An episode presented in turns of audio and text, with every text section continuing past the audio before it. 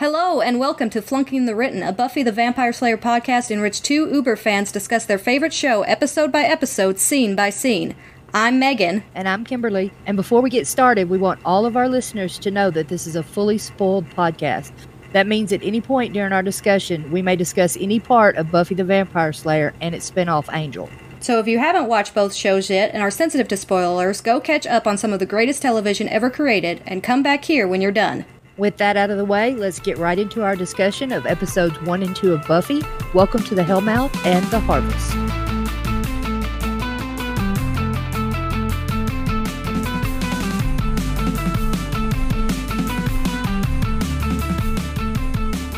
All right, Kimberly, I'm super, super excited to get this podcast going. Um, Me too. I watched both episodes last night, and I think you watched them today, didn't you? Yeah, I watched them earlier today. All right, Just so they're a they're refresher. Yeah, they're very fresh on our minds. Um, so here's the thing. I always consider Buffy the Vampire Slayer to be kind of timeless television, except for season one, which is as 90s as 90s gets. It it is very very dated. The clothes, the language, everything is very very 90s. Yeah, and um, I don't know. Like I, I get super nostalgic. I'm I call myself a '90s kid. I was born in 1990, so like not the not the typical like adolescence and teen years that you kind of think shape your your adulthood uh, was spent in the 90s. But for me, like there's so much nostalgia I have for the 90s, and possibly because I had older siblings that grew up in the 90s a lot, so I got a lot of hand me downs that were 90s oriented, and I watched a lot of shows from the 90s. So I relate to the 90s so much, and so it's always delightful to watch this first season and just get that little glimpse of what what Buffy was like starting out because it changes quite dramatically after this first season and I don't think it dates itself quite as bad as this first season does. No, it doesn't. It gets uh the clothes and language and stuff kind of get more classic in the later seasons Yeah. where they can maybe be dropped into a, a more wide variety of time. But Mm-hmm. yes, this first season is definitely late 90s. All right, so we're going to start uh, with our discussion of Welcome to the Hellmouth. And of course, the very first scene, the cold open, with Darla and her victim, I, I guess you would say, entering the school, is perhaps one of my favorite scenes of all of Buffy, which is a strong thing to say for the first scene of the first episode. But I really it love is. this scene. yeah, I I really love it just because when they go in, the guy, the victim, he's he's the pushy one. He's Mhm. like, "No, it's okay, we're fine." And Darla is like, "Are you sure this is okay? I heard something. Are we gonna get in trouble?" And he's like, "No, it's fine. Come on, it's nothing." And so you think he's gonna be the the bad guy, vampire, you know, an attacker, and then all of a sudden it's her. yeah. And so you're just kind of like, hey, oh, yeah. Yeah, it really sets the mission statement of the show overall of this idea of don't discount the cute little blonde girl. Don't underestimate her. Yeah. Um, especially with Buffy being one of the cute little blonde girls. Mm-hmm. And I like that they are sneaking into the school, which happens over and over and over again during the series. Mm-hmm. That school has no security at all. it's almost always unlocked. Hey, we'll get there. there. They have a fence in the second episode that I'm pretty sure we never see again, but there is a fence that Yeah. doesn't do anything to stop Buffy. But we'll get there.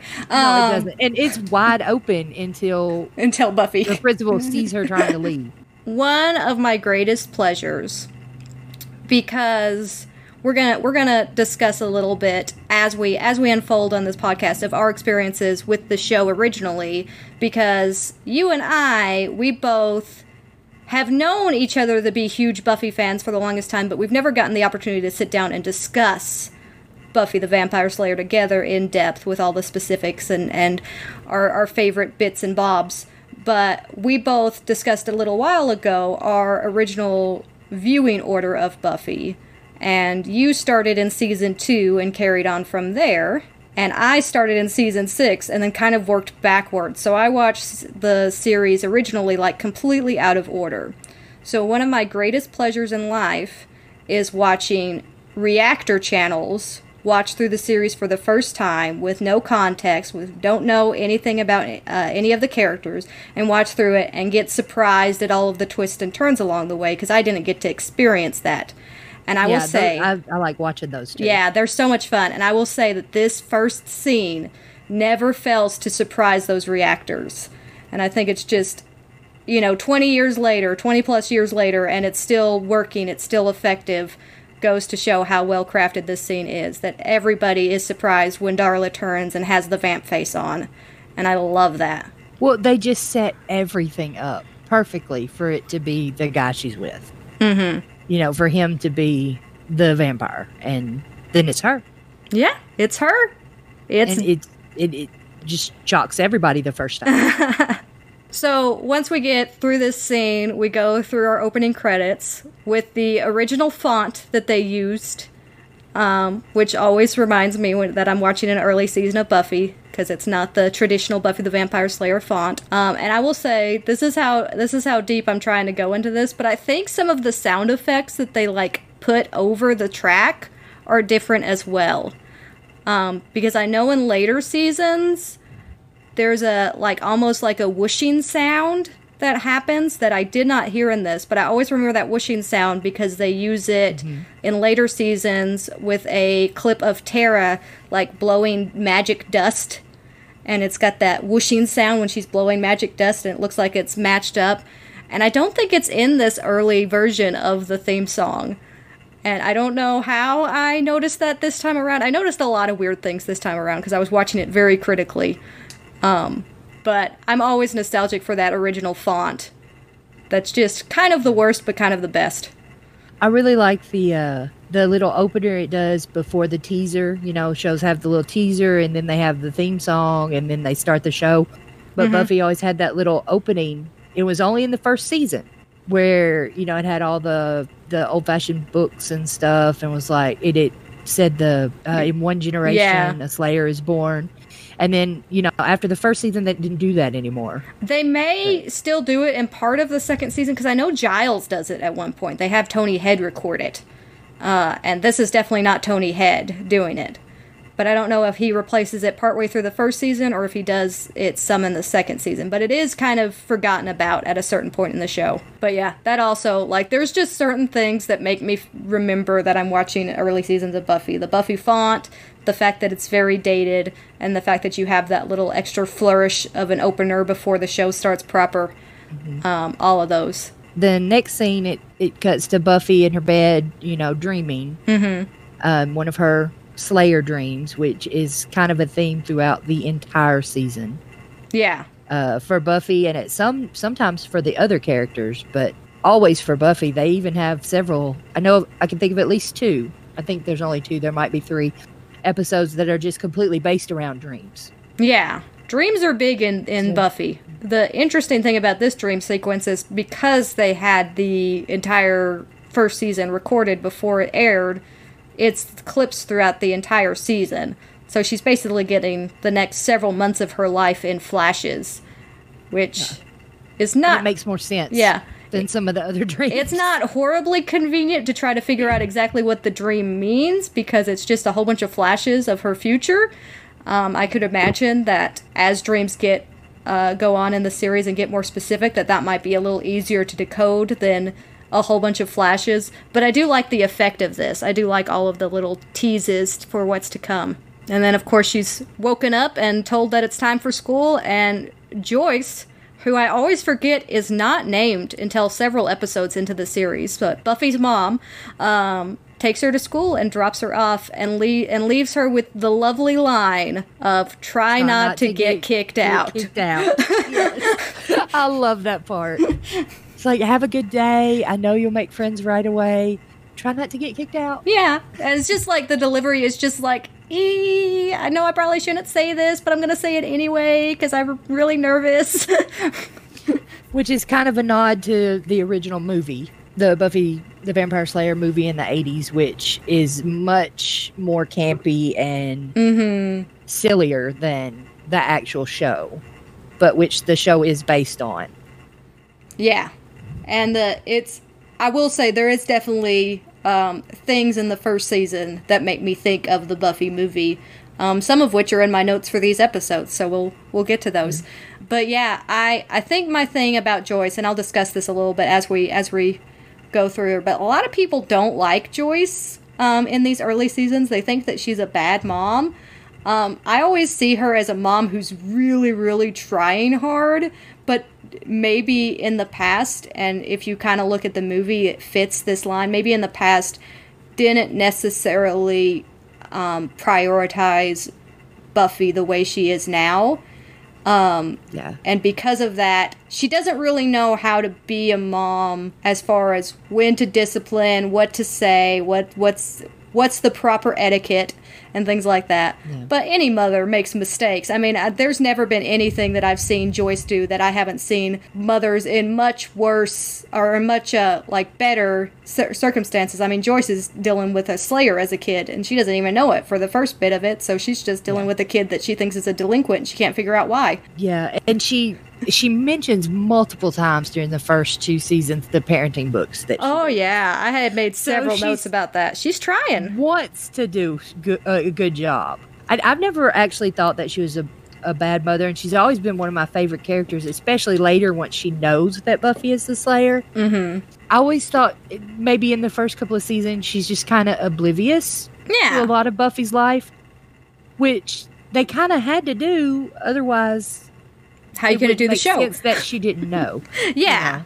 Well, and I think that's the thing is that maybe previously she uh I don't want to use neglect because I don't really think that that's the right word, but she didn't pay as much attention to what was going on in Buffy's life as she did until after Buffy had all of her um, transgressions that led to her being kicked out of her previous school. Um, and so she's trying to learn more about Buffy, but it's not necessarily her natural state, especially considering she is a working mom, a working single mom now, and mm-hmm. really focuses a lot of time and energy on her job. That's one thing that you'll see about Joyce is that she is one who is passionate about her work and is always working. So Yes. we get our introduction of Xander on a skateboard, which we never see him ride again. Um, and then we get I, I thought that when I was watching it this morning. I was like, you know, he never has that skateboard. again. No, I think in the commentary, Joss Whedon even says, "Yeah, we did this, and it turns out that that was super expensive, and we didn't really have the money to continue to do that. So they may have him carry it around a couple of times, but he never actually rides it again."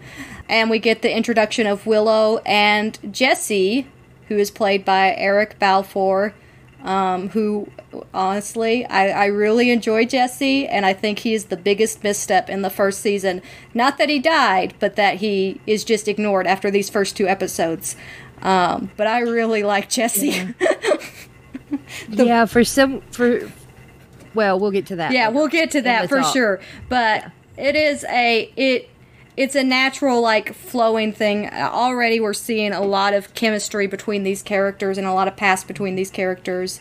And I like the way that it kind of flows into the school building um, where Xander wipes out, sees Willow, and then they walk into the school and run into Jesse. And it's there's a lot of movement on this show, um, and especially considering how small of a set that they were working with in this first uh, season, and it's it's tiny. They have like a little L hallway, I think, that they just kept reshooting on. Um, but they managed to make a lot of movement going on. But yeah, we'll get into uh, uh, Principal Flutie and, and Buffy meeting for the first time in Flutie's office. So what it, what's your thoughts on this scene? Well, this is the scene where he he's telling Buffy it doesn't matter what you did in your last school, you can completely start over here and ha- have a clean slate. She's all all you know, you can tell she's happy about that and then he actually looks down at her records and was like you burned down the gym. and that part's I was just like, whoa. Especially for people who are watching this who had seen the movie because that's not in the movie. Mm-hmm. It was part of the original script for the movie, and then they took it out, and then Joss Whedon went ahead and used that part uh, in the first episode. Yeah. Which I guess if you'd watched both, you could have just assumed that's something that happened in between. Yeah. There's not a there's a there's a certain amount of understanding the the the things of the movie that Joss just decided to ignore flat out. Um, and the things he decided to pull from, and I think it's mostly because his original script was that way, and so he pulled from his script and not the movie. Um, but yeah, I I'm just gonna say right now, I love Principal Flutie so much. Yes, he is wonderful.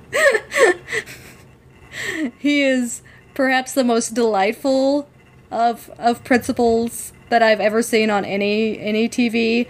Um, and uh, he's played by uh, Ken Lerner, and just does a phenomenal job with very few scenes, but like is actually a pretty well established character by the time he meets his demise. And my favorite part about this scene is the fact that when he tapes the record back together, you can look at that record and realize that it is completely taped the wrong way. Like all of the jagged edges from where he tore it apart are on the outside. Like he just Yeah. kind of randomly tapes it back together and sticks it in the folder.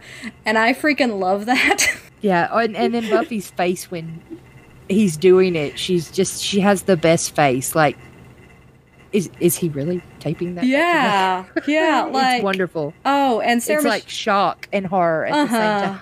Sarah Michelle Gellar has so many great faces in this of just being uncomfortable this entire episode. Because she she plays the new girl really well, and she just doesn't know how to deal with anybody.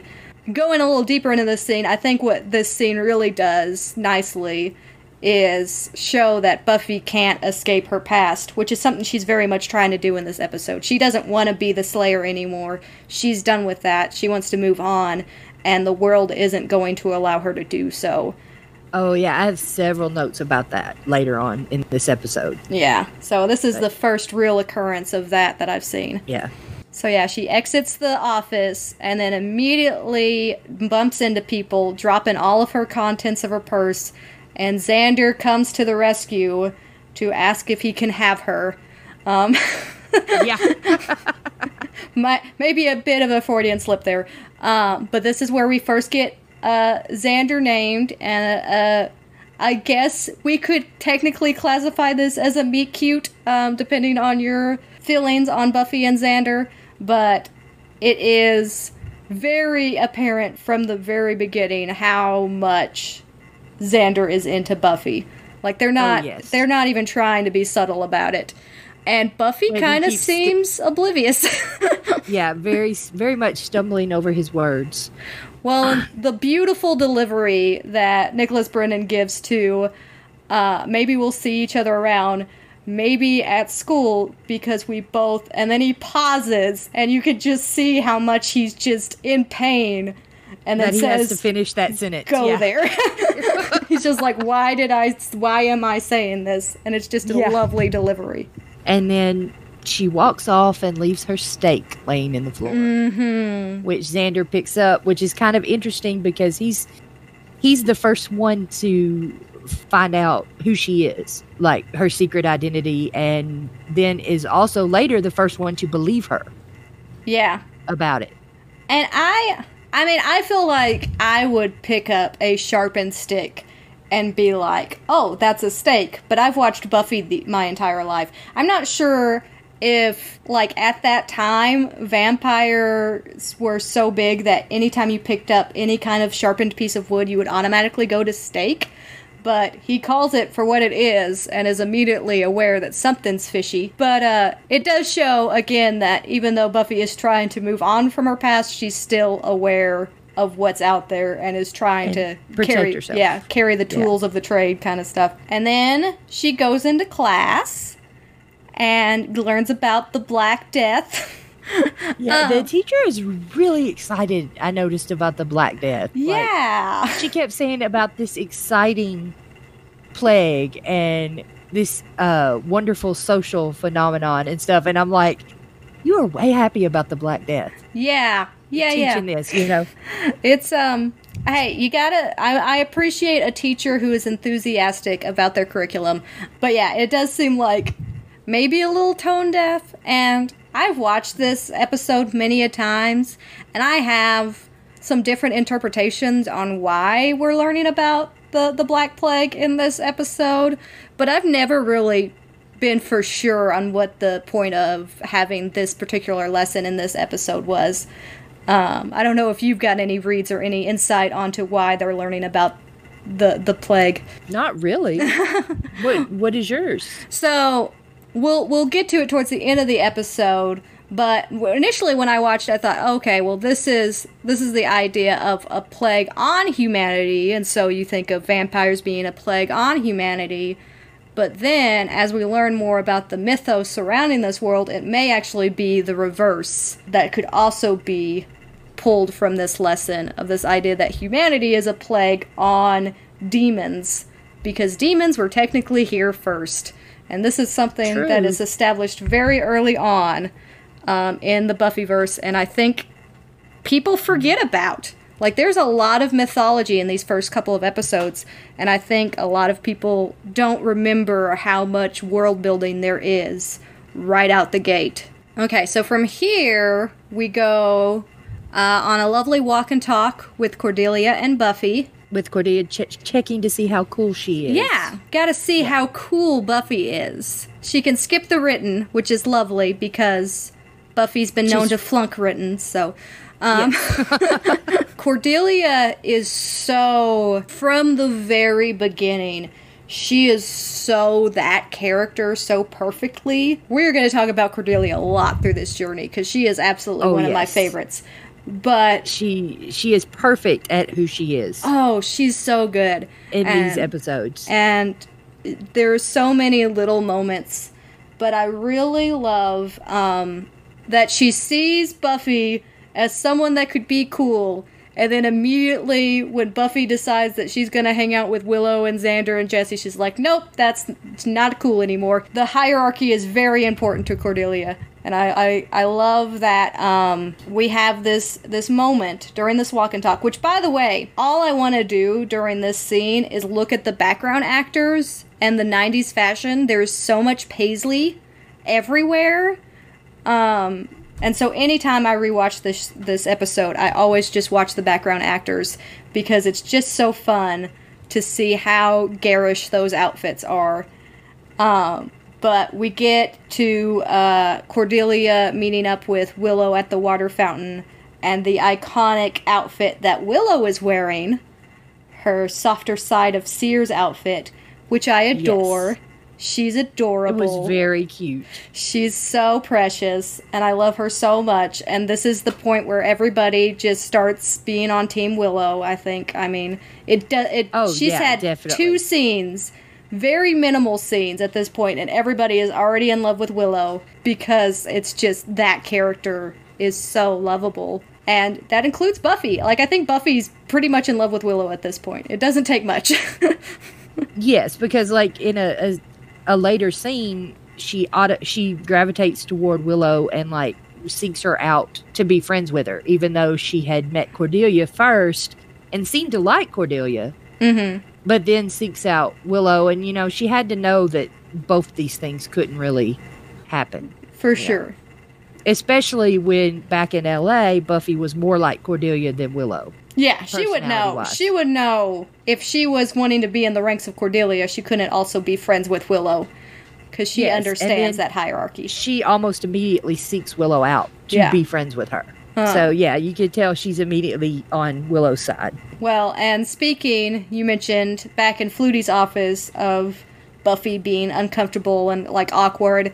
This scene, Sarah does a great job of like kind of giving that smile and nod of approval to Cordelia, but also like showing that she is not cool with what just went down between Cordelia and Willow. And it's just super uncomfortable about all of it. And I think that's part of the realization that she goes through in these early seasons of just like, I'm not that person anymore. I can't just do that to someone.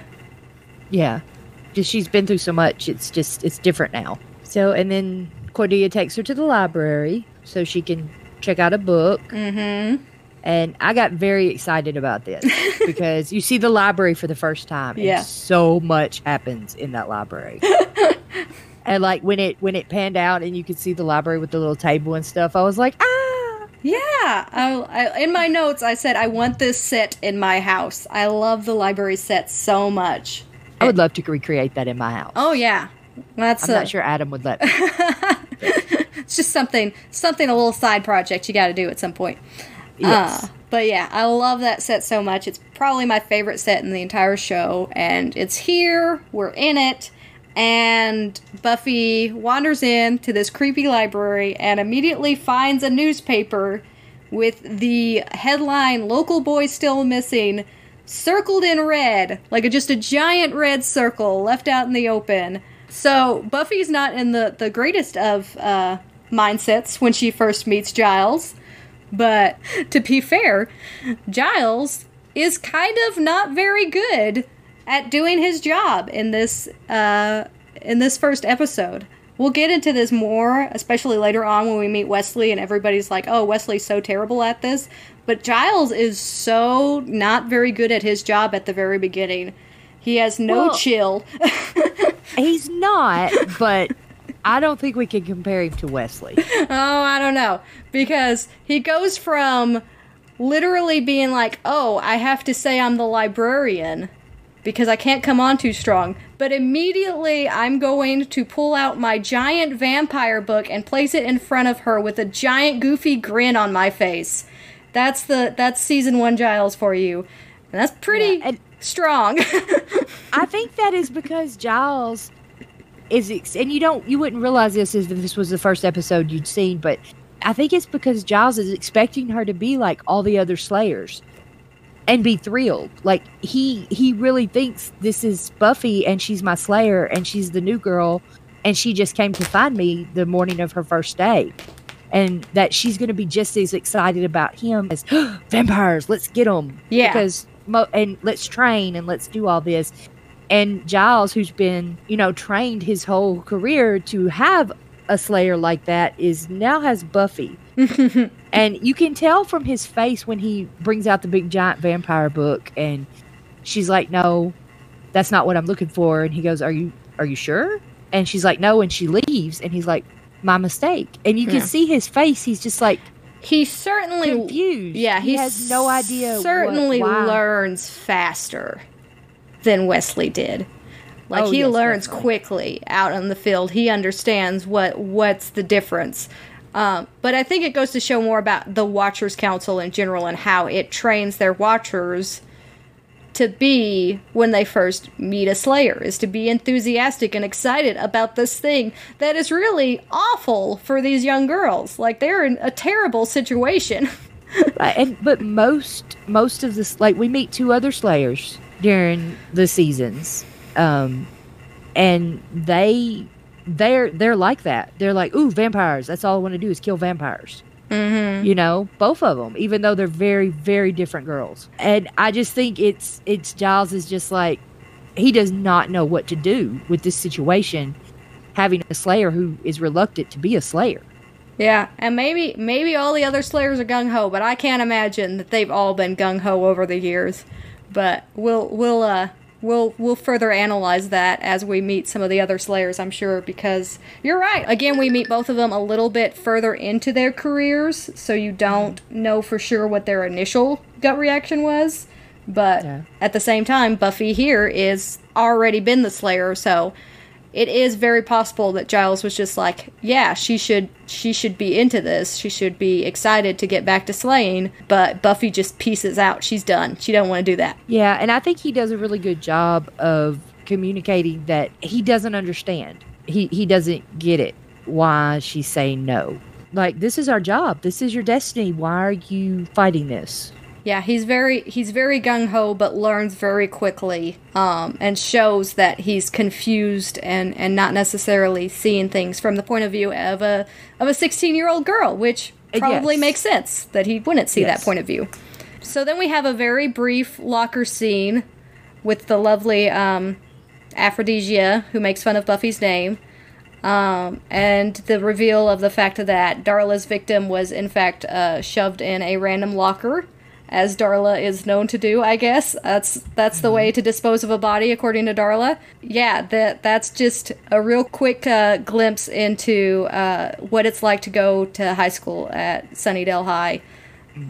Cuz that that happens very frequently at this school. Yes, it does. Uh, finding random dead guys is a common occurrence, as we'll get into in the very next scene, which is my favorite scene of these first two episodes, which is like we talked about when when Buffy approaches Willow out in the schoolyard and it's just Yes. like, "Hey, can you help me? You seem like a good person, and I need that in my mm-hmm. life." And is Yep. in fact the first of her peers that Buffy approaches. Everybody else approaches Buffy. Approach her, yeah. Yeah. She, she saw very deliberately seeks out Willow. Yeah, and they they talk about homework for a little bit, and then talk about the library. And Buffy immediately goes into, uh, yeah, not the library. I don't really like the library. Yeah. And there is a lovely there is a lovely line here where Buffy's like that place kind of gives me the Wiggins and Willow's like, "Oh, it has that effect on most kids," which I think is a really great way to explain why there's never any other kids in the library for the entire series. Everybody's creeped out by the library. It's just a creepy place. It is a creepy library. and nobody wants to go there. So we can use Yeah. it for all of our private training and, and Scooby sessions and don't have to worry about it. Yeah, and then she finds out from Willow that Giles is the new librarian. Yeah. He just arrived too at the same time she did. Very much so. Also, Yeah, you can tell she thinks about this like, uh oh. oh yeah, yeah. She's she's like, yep, this is they're taking over my life again. Um, also, uh, I love that Willow thinks Giles is really cool. that makes me so happy. Because it says way more about Willow than it does about the, than it does about Giles for sure. oh well, I love Giles. He's he's one of my favorite characters throughout the entire series. yes, and Giles is in fact really cool, but has not displayed Has himself not shown that yet. displayed himself to be a cool dude yet. He is he is really cool in Willow's eyes because he is smart and knows a lot of stuff about books, and that's really cool for Willow. And again, something that makes Willow very endearing. So then we have um, Xander and Jesse show up, and Xander, while saying he's interrupting, like inserts himself physically between Willow and Buffy uh, again, and Sarah does some like great like I'm super uncomfortable acting, which I love. But I think that dynamic is so established right out the gate of the weird kind of love triangle that exists, and the fact that Xander just literally inserts himself between those two in that scene is just a great visual aid for that because there's a lot of that in the first couple of seasons of Buffy with those three. And they talk in banter for a little while, and Xander asks her about the stake. He does. He brings it out and asks about the little fence uh, that she's building, um, which is which is delightful. Um, I love Xander's reasoning in that, and and Buffy has a good cover up. Like she's she's snappy on that. She knows what she's doing. Pepper spray is so passe. Yeah, Yeah. yeah. Obviously, She's got her answer. this is probably one of the scenes where I just like I don't know I know a lot of people don't really care at all about Jesse, but for me there's a line in this scene that makes me really appreciate Jesse's dry humor because I feel like this line could really be read as mocking Xander and that's how I choose to read it. May not have been the intent, but that's how I choose to read it. But right after Xander is just like so what do you do? What do you like? What do you what do you want to look for in a man? All that like just like is so overbearing towards Buffy. Jesse just gives the driest line reading of if you have any dark painful secrets you'd like us to publish and it really feels like that is more of a mocking towards Xander than it is a legitimate thing he's trying to ask for Yes. And it's just it's it it's such a dry reading that I feel like most people around Jesse probably don't understand his humor, which is probably part of the reason why Jesse has trouble making friends is because he has a, a sense of humor that's sometimes hard to read, and I just love him for that. Yeah, and then Cordelia shows up, um, all excited with the gossip that Aura found a dead guy in his lo- in her locker. mm-hmm. Cancels gym. Doesn't do anything for the rest of the school because But it canceled. Jim. canceled gym. And this mo- this this scene is where Buffy has her first weird moment. Like, Okay. the first moment when the other kids kind of. What's up with her? That Uh was huh. odd. What's her deal? Yeah, like what's going What- on? because everyone else is just like dead guy. But buffy starts asking questions like were there any marks? How did he Mhm. die? You know? And everybody's like ooh we don't know. Yeah, and that's immediate for her too. Like, yeah this like automatic i need to find out how this guy died. There's also, I think, a lovely elegance to the the the way the show sums up Cordelia and Jesse's relationship so quickly. With just Jesse standing up and saying, "Hey, Cordelia," and Cordelia replying with, "Oh, please." Um, it's just immediate. Like you understand how those two communicate and what their relationship is. But yeah, like Buffy is on the scene uh, immediately. She goes right to the locker room and forces her way through the door rather easily, just tearing it to shreds. Um, yes and oh i find it odd that the body is still there Yeah, there's a lot of that in Buffy. The police aren't very good. no So there's a lot of that of just bodies being left for people to go and examine or police not showing up to places where police should obviously be. Um, you just kind of accept that when you're watching Buffy.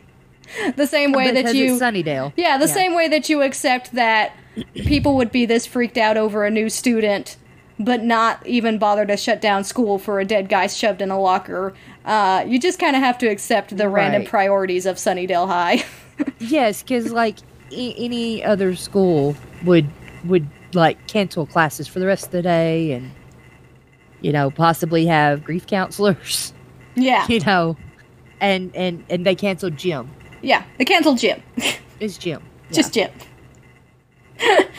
uh, so, a little note that I noticed is when Buffy breaks open that door, there's a poster on the other side that says cheerleader tryouts. And I want to say it says this week, but I couldn't read it all. But it's a cheerleader tryouts sign, which I thought was very cool Nice. because the, the third episode after this two parter is about cheerleader tryouts. So, I thought that that was cool little tie in there. yes And then, of course, once Buffy figures out what's going on, she immediately returns to Giles, which I adore.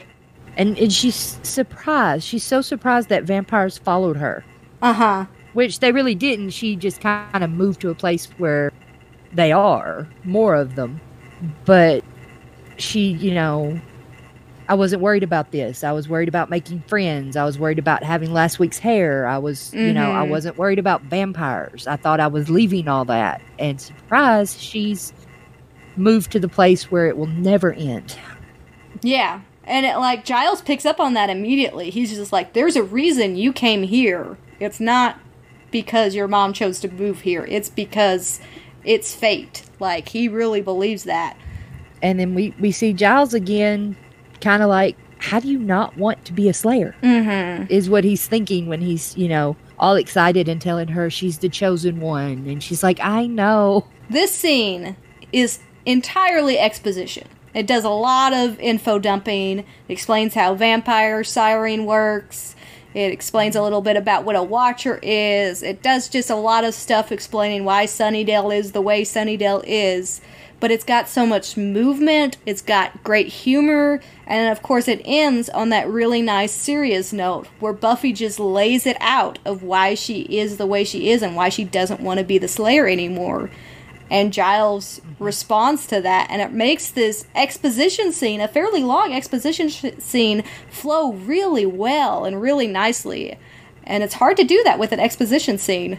And then when it's over, we see Xander and he heard all of that. Okay. So the new girl and the librarian are both insane. Yeah, Yeah. clearly.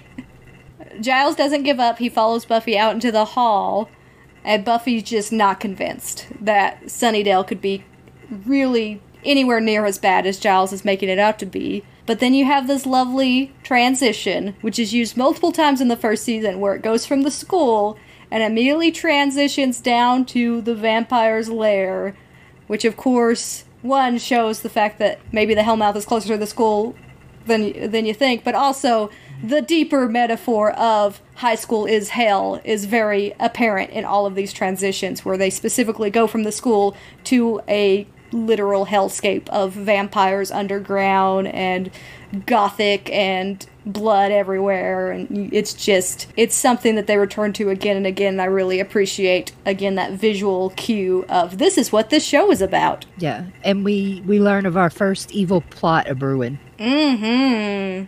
There will be lots of those, but we learn about the first one in this scene. Yeah, the sleeper will wake. I think one of my favorite parts about this is that I come to this weird underground gothic lair of the sunken church and I look at that and I'm just like it's so funny that this is where Buffy started because Buffy definitely gets to a point where it mocks this kind of vampire lore.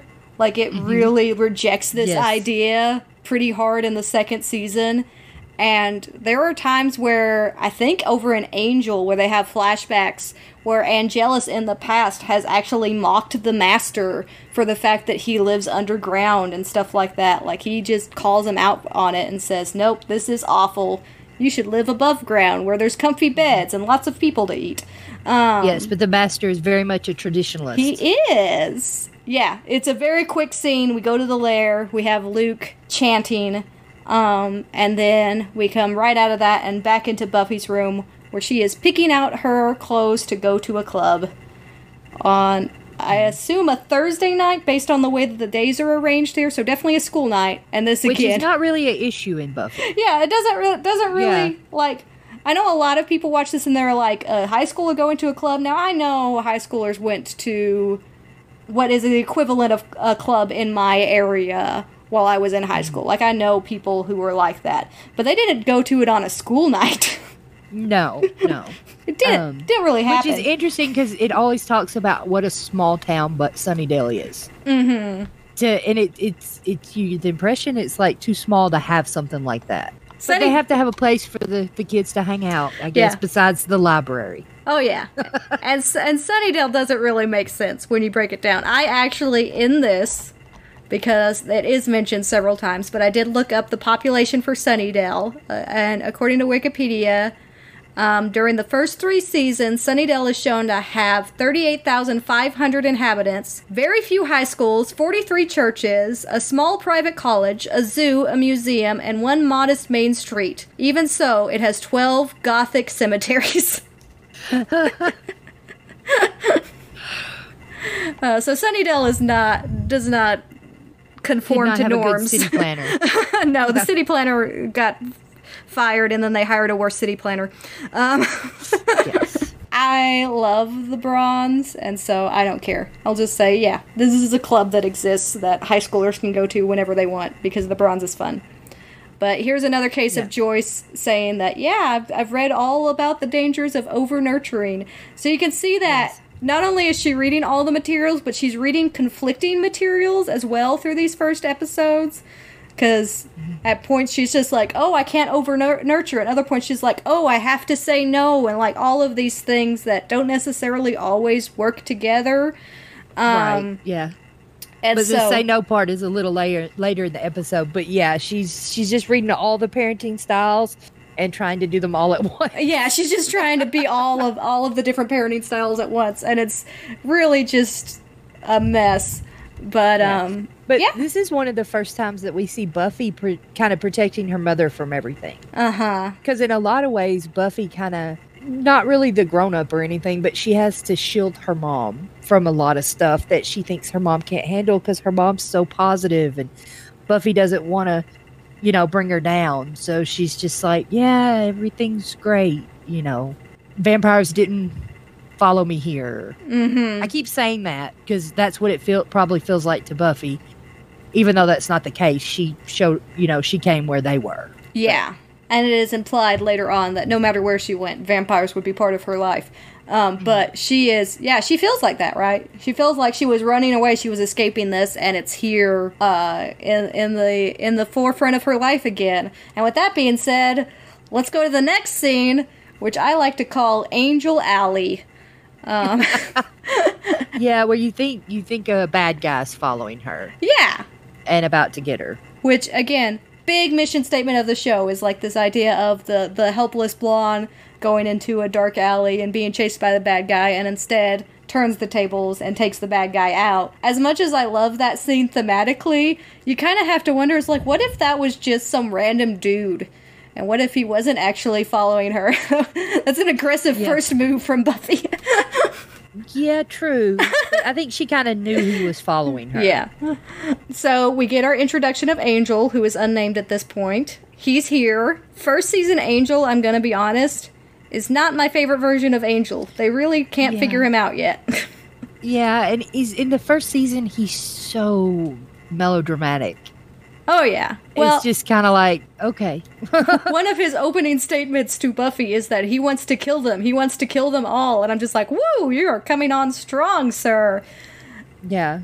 But that you know, again, that's a point where Angel, who has had you know some contact with Slayers and stuff in the past, thinks because she's a Slayer, she's gonna be all, I hate vampires. I want to kill them all and stuff. And she's like, no, leave me alone. Yeah. Like, there's an expectation of what the Slayer is, and Buffy is defying all of those expectations. Yeah, because here's the second person that's like, you're supposed to be like this. And she's like, yep, no, I'm going to go to the club now. And then, it, you know, she says that, and Angel just flat out, that's not an option. Like, Yeah. you, you do not have a choice. He flat out tells her, Yeah. You're on the No, mouth of hell, babe. and then he he gives her the the silver cross necklace and Mhm. she wears this necklace through i think throughout the rest of the series I don't know when's the last time we see her with that necklace on. But i'm not sure either but i know even even after he's left the show like it still shows her wear it sometimes yeah, I imagine it's something that she still holds on to for sure. And is definitely a uh, effective weapon as well. I mean, as a as a slayer, I would be decked out in all kinds of crosses for sure. oh yeah Oh, more yeah. than just that one Dead big crosses all over me have them tattooed on me i don't know Yeah. if that would work but if it did i'd have them everywhere so she walks in and it gets pointed out that she's the new girl again because she thinks someone's waving at her and she gets all excited and waves back and then it's not her it's the guy behind her And Okay. she's like oh oops i'm gonna pretend i was messing with my hair so yeah I'm like that reading of this scene because this scene is always this like little awkward Buffy scene has always felt like kind of unnecessary to me. It does it does a couple of things like you said. It points out that she's the new person. It points out that she's kind of out of her element, which I think works. But it also points out that like we find out in the conversation she's soon to have with Willow that she kind of just will let things you know roll off her back. Like she gets over that real quick that awkwardness. Mm-hmm. And is just willing to like seize that moment of hey maybe this this guy's flagging me down and then realizes nope that's not that's not the case. Oops. But yeah it's always been like a weird scene to me but i like that that reading of of she's the new girl. I hadn't thought of that. I've always just thought of it just being like oh look at quirky buffy. Isn't she relatable? Um, which it works on that level as well. And then she sees willow. She's like hey somebody i know. Yeah. And joins willow at the counter bar? The bar? I don't know they'd be sitting at the bar. I mean, mean, in later bronze- seasons when they're in Yeah. college and stuff, it becomes a bar. But the bronze definitely point it's a counter. serves alcohol though even at this point because we see the vamp that willow talks to have a glass of wine in his hand so it's definitely like there present but i don't know if it's a separate bar that you have to go for for alcohol i don't know I'm thinking it's going to have to be because we see Buffy go into the bronze, and all she does is show an ID and keep walking. She doesn't get a hand stamp no there's no or stamp bracelet. everything about the bronze is inconsistent but i just kind of assume that means that they have a lot of different managers over the course because i'm sure the life Yes. expectancy of a manager at the bronze is pretty short um, oh, definitely.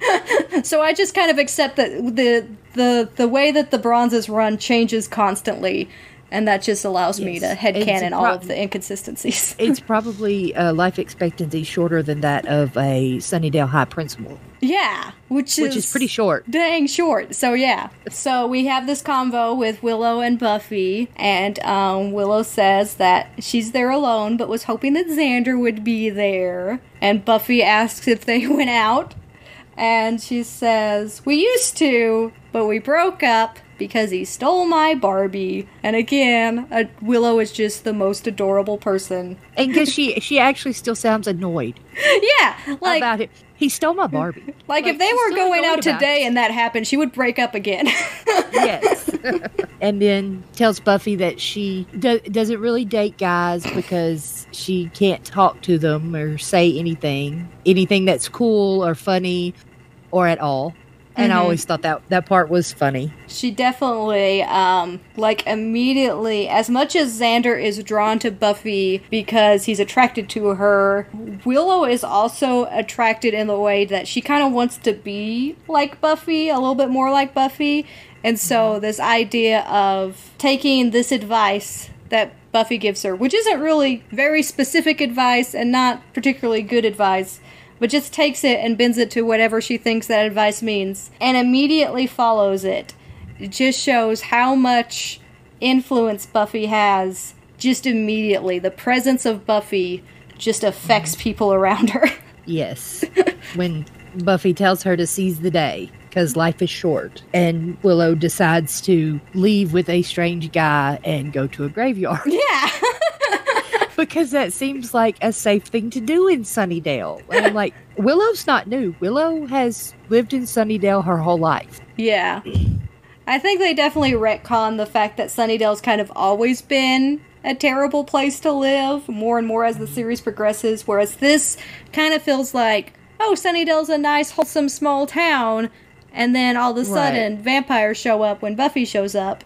But you're right. I mean, Buffy did not bring vampires with her. The vampires were always here, and they kind of just ignore their existence um, and continue to make stupid decisions. And poor Willow is one of those Sunnydale residents that I guess ignored the vampire's existence for many, many years. Um, Yeah, well, I think in some of the later episodes, they kind of talk about that where people can rationalize anything and then they kind of forget about it. mhm. So possibly Willow doesn't Yeah. remember that Sunnydale is really dangerous town. I just assume there's But- like a cloud of like mystical energy that comes from the Hellmouth that kind of fogs everybody up. Maybe that's maybe that's the explanation. Although even in a normal town, she does kind of seize the day rather dangerously. Oh yeah, like without vampires being a thing, I- it's still like I'm gonna meet this random guy who's clearly much older than her because he is drinking wine, um, and just go out with him. Um, At night, At by night. myself without letting anyone know, yeah. and then take his shortcut.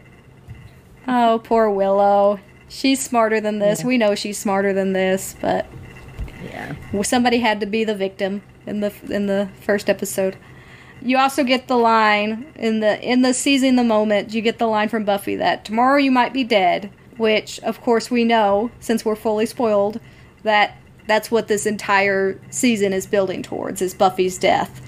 And I think that that's a nice little touch of foreshadowing for Buffy. The fact that that You is I what never- she's I moving towards. Yeah. She's But yeah, that makes sense. She's in fact going to be dead at some point in this season. Um, Technically, a couple of points if you count nightmares when she gets vamped, but we'll get there. Yeah. uh, so Buffy spots Giles, who is very uncomfortable, and goes and Yeah. checks in with him. like why why are you here with partying with the kids? Tony Head does a great job of just being really awkward and uncomfortable in multiple stages, and I love his his physical acting um, in some of this. It's just it's just really fun to watch. But for for me, this this first little snippet between Buffy and Giles, warning that the harvest is coming, and all of this, uh, sums down into two lines that I appreciate so much, which is the fact that Angel is gorgeous in an annoying sort of way, and that Buffy really doesn't like him. Yes, I really didn't like him. I love that part. Yeah.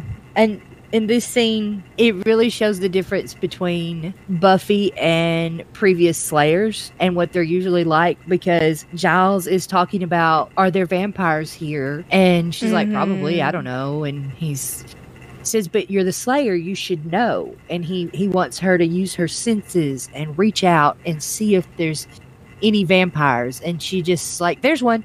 yeah. And he's like, How do you know? And she's like, Oh, look at those clothes.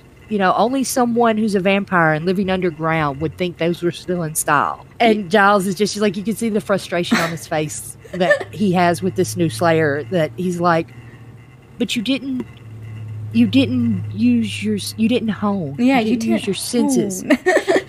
But she, I mean, she used what she knew, and Yeah. ended up being correct. Which this is one of those moments that I feel like is very much like the movie. Like she uses her keen fashion sense to deduce that there's a vampire there.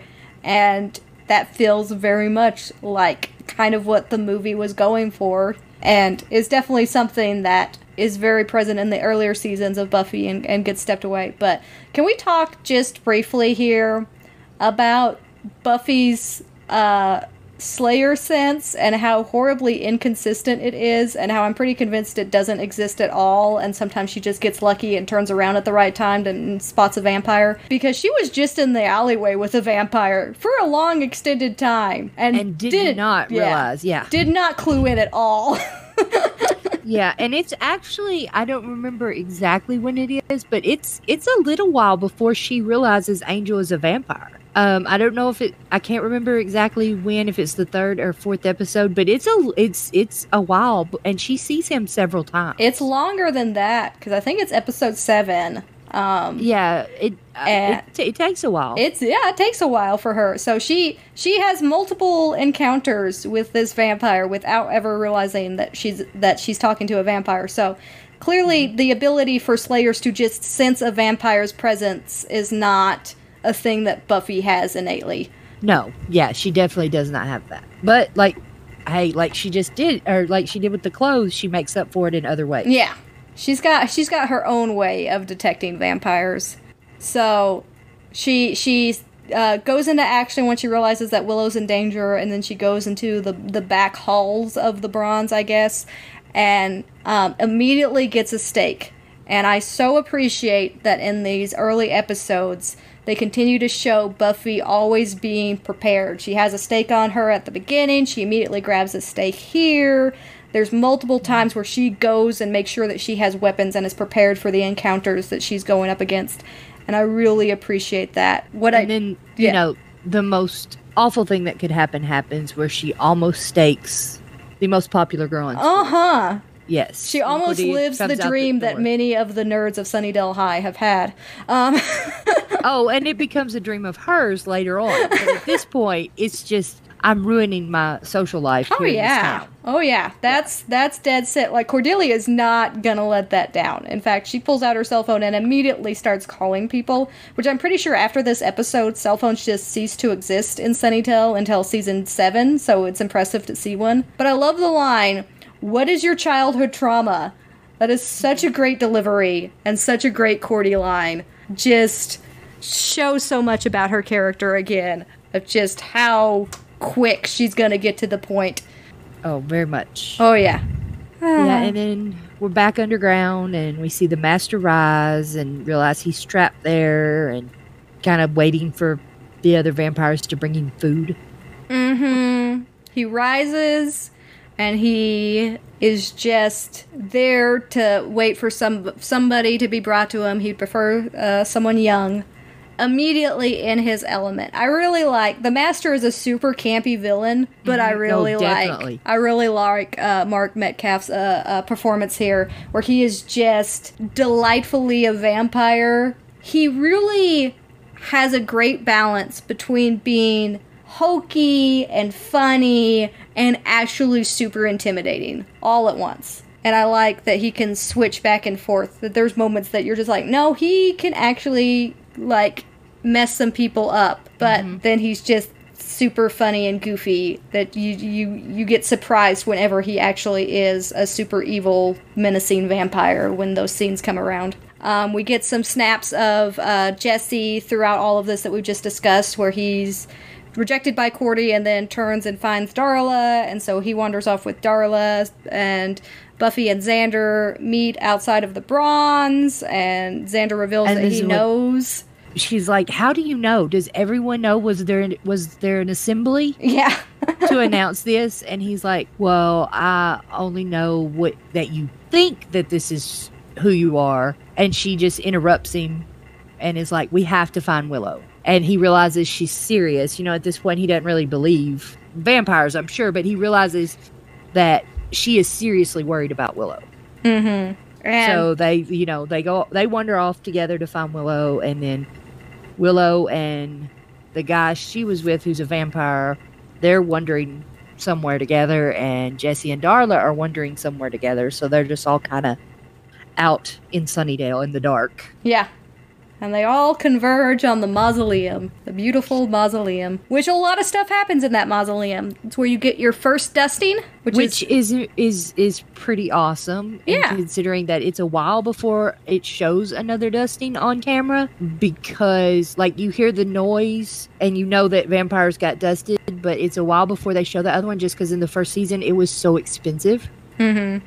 the special effects to do that, as opposed to like the later seasons, like you know five, six, and seven, when Oh yeah. there's like ten dustings an episode. Like they're just like, no, this is fine. We got this. The thing I don't like about this scene, purely because I've seen the entire series, but I really there's one line that Darla feels like Darla, and that's the I got hungry on the way line, which I think is a great line. But everywhere mm-hmm. else in this scene, Darla does not feel like Darla at all. yeah, and it you know quite possibly they didn't know who Darla, Darla Yeah. was going to be at this point. You they know. yeah, they may have not even which it's revealed in season 1, but they may have not even realized that she was going to be Angel's sire at this point. They may have written that in between this and when it's revealed in season 1, who knows. But she like she definitely doesn't feel like Darla. Knowing our history, you know that she should be able to figure out pretty quickly who Buffy is. The fact that she's a that Buffy slayer a and yeah. Slayer.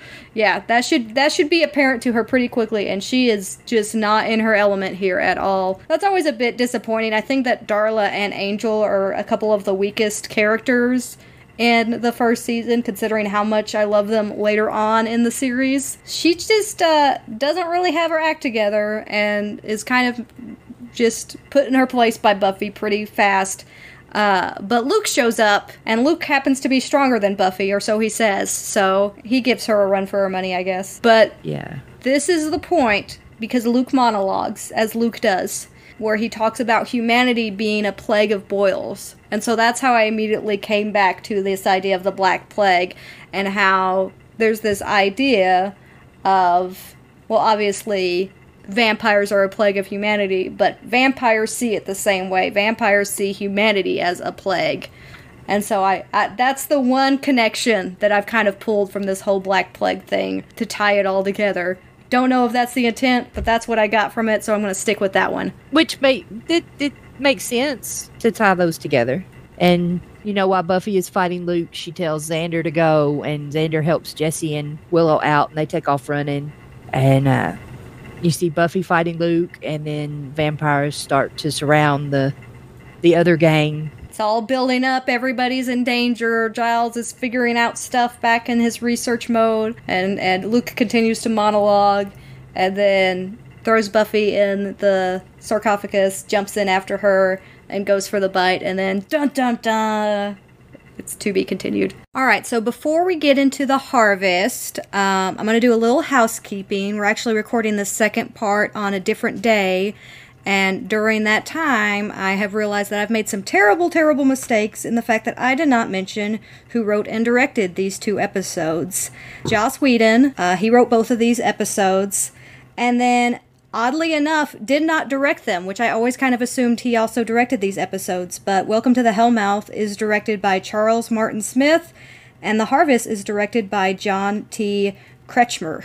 So that was a that was a little bit of a shock for me. He actually doesn't direct an episode of Buffy until Prophecy Girl. Really, Yeah. So I did was- not know that. I, was- I kind of always assumed he he wrote and uh, directed at least through the third season when he leaves to go to Angel. He um actually split some of the the workload there. I'm ass- I'm assuming he was a pretty heavy like backseat director in these first two episodes. Like I'm sure I would think so. I'm sure the credited director uh, was kind of uh, annoyed with him at times because I'm sure he uh, he made his opinions known as far as it goes. Because obviously, when you go back to the movie and you hear all the stories about the movie, a lot of it was because of the directorial choices. So the fact that this show started without him directing it was kind of a, a shock to me. Um, and I also I'm trying to mention um, some of the more substantial side characters, actors who who who played these characters because I think they don't get as much notoriety as as our big main cast. But um, I failed to mention that uh, Luke is played by Brian Thompson, and I feel really bad about that because I really like Brian Thompson. Um, and he will return to the Buffyverse after Luke's demise. He'll come back to play the judge in season two. So, big shout out to Brian Thompson. And yeah, with that being said, let's get into the harvest. So when we ended Welcome to the Hellmouth, Buffy was in the mausoleum in the, the grave, and Luke was about to bite her. And the harvest opens with Luke getting burned on the silver cross that Angel gave her just earlier that evening. Yeah, already coming in handy. He jumps and runs off. She Uh, well she she runs back out because all of our our side characters are are Scoobies yet to be called such, but are out there in the in the graveyard being surrounded, and we get some very clunky fighting. Uh, the action in the first season of Buffy is a little rough around the edges. Uh, but she does do the, the thing that I love about Buffy. Again, I love that she's resourceful. I love that she always has weapons on her, and if she doesn't have weapons on her, she finds a weapon quickly. So she snaps off a branch off of a tree and uses it uses it as a stake. And again, I just love whenever a character can think on their feet and is just always prepared. And Buffy is um, on top of all of that from the very beginning. Yeah. Well, and then she comes out on top of those vampires, and it's just her, Xander, and Willow left, and they realize Jesse's not there. Jesse Um, is missing.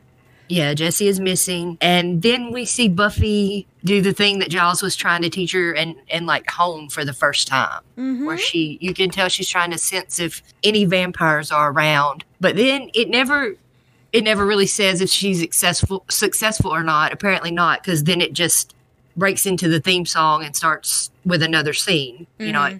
kind of just leaves that. But she tries. She tries. She tries to hone. So after after the credits, uh, we go back into the library, and this is Well, before we get into that one, if a very discerning watcher might notice that this time, when we're like worried about Jesse and stuff, he's not anywhere in the credits. I Everyone actually- else you've seen is in there, but not Jesse. uh-huh, I actually wrote in my notes. It's funny that you put put that uh, into words for me because I actually wrote in my notes Jesse missing, and then I put opening credits Jesse also missing.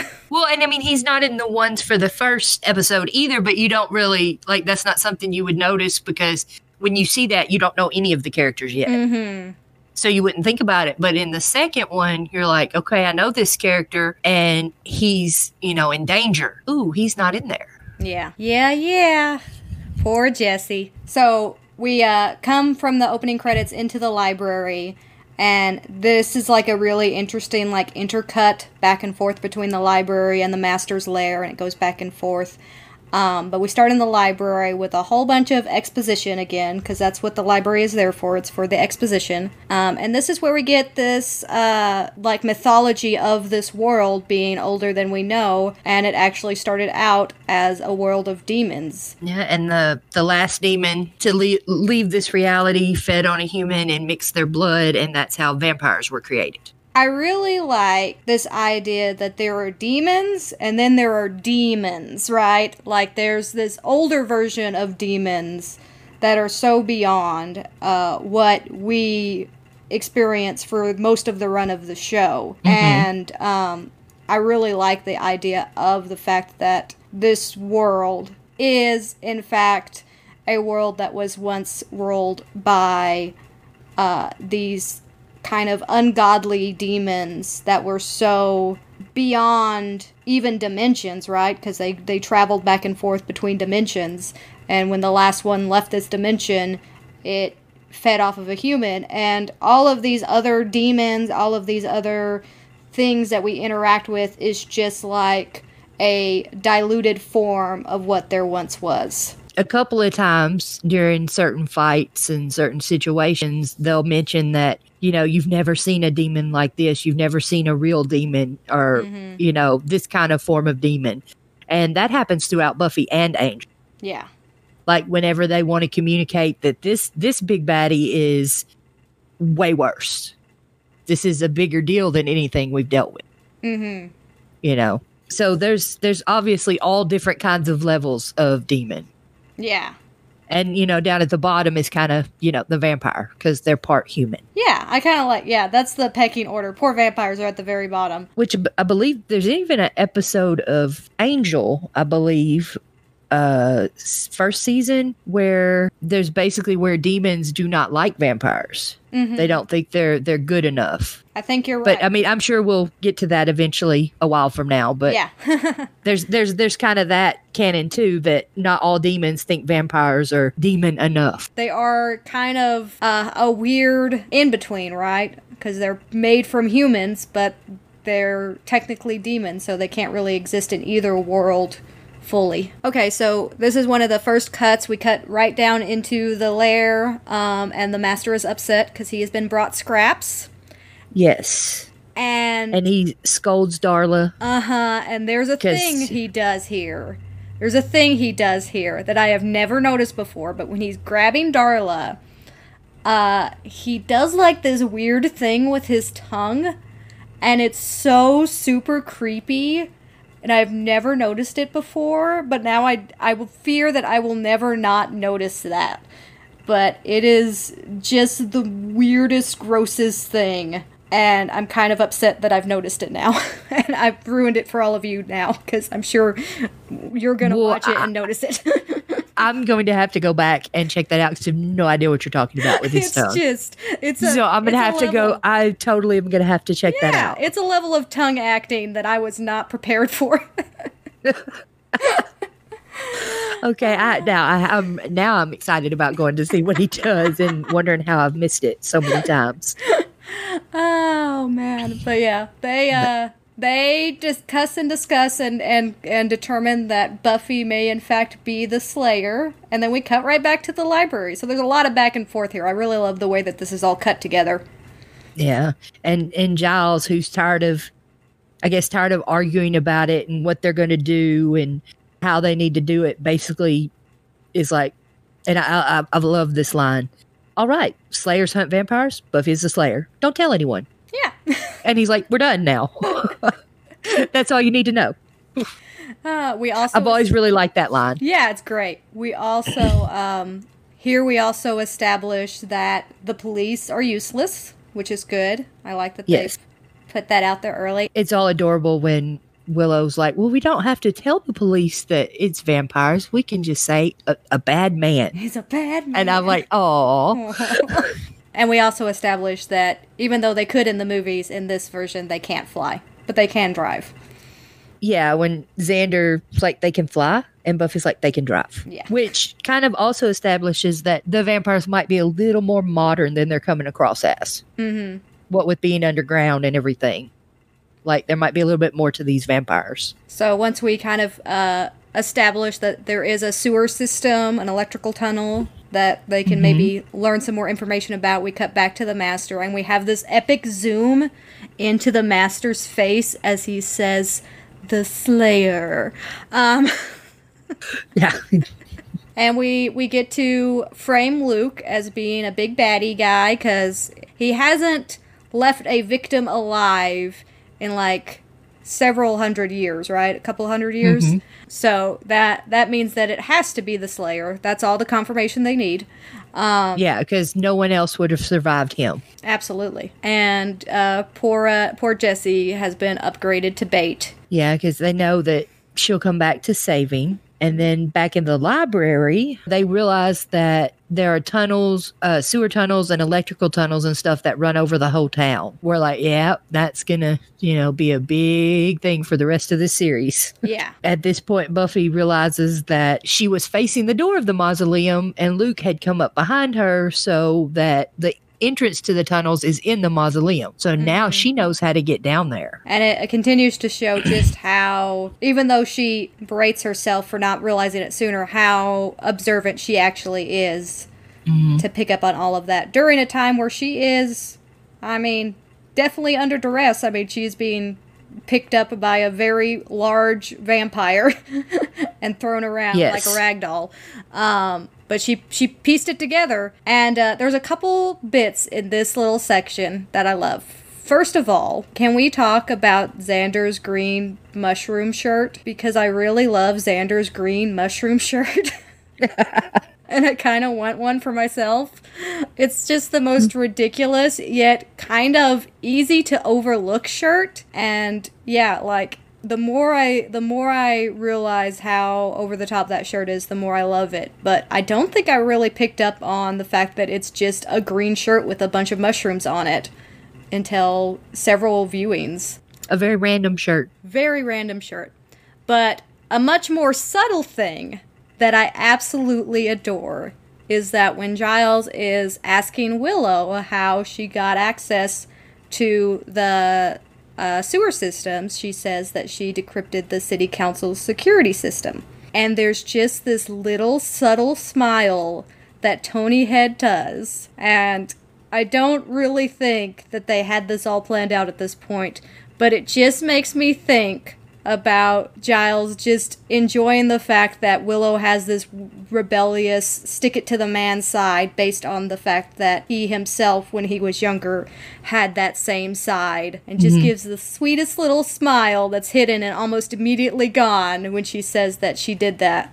I never I never thought of that aspect of it, but I really like that interpretation because I always thought it was just he was grinning because he realized how useful this will be to have a map of the underground of Sunnydale Yeah. because that's where all the baddies are. which may have been the intent know. when they first filmed it, but I choose to believe that that's the little that's the little uh, uh, nostalgia for his Ripper days showing. Yes, I like that too. I'm I'm going to go with that one as well. Okay, so they kind of divide and conquer from there out, and and this is where Buffy goes and and discovers the massive fence that I'm pretty sure again is is never a thing after this episode, and our one Yes. little Flutie moment. and it's wide open. Yeah, it's like wide open. the fence is wide open. It's not secure in any way until Buffy starts to try to make it exit and Flutie catches her. Um, but you got this one little Flutie moment where he's uh, complaining about Britain and all of their problems, um, which is just delightful. Yes. well, because Buffy uses Giles as an excuse to leave school yeah, which is because she knows that he'll back her up. Yeah, which is actually obviously it smart. fails, but it, it's But- it's a fair attempt. Uh, again, Yeah. she thinks on her feet so fast. And then Flutie locks it, and the next. Oh, you hear him say, That's the Buffy Summers I want in my school. Sensible girl with her feet on the ground. And then the next scene is her jumping over the fence.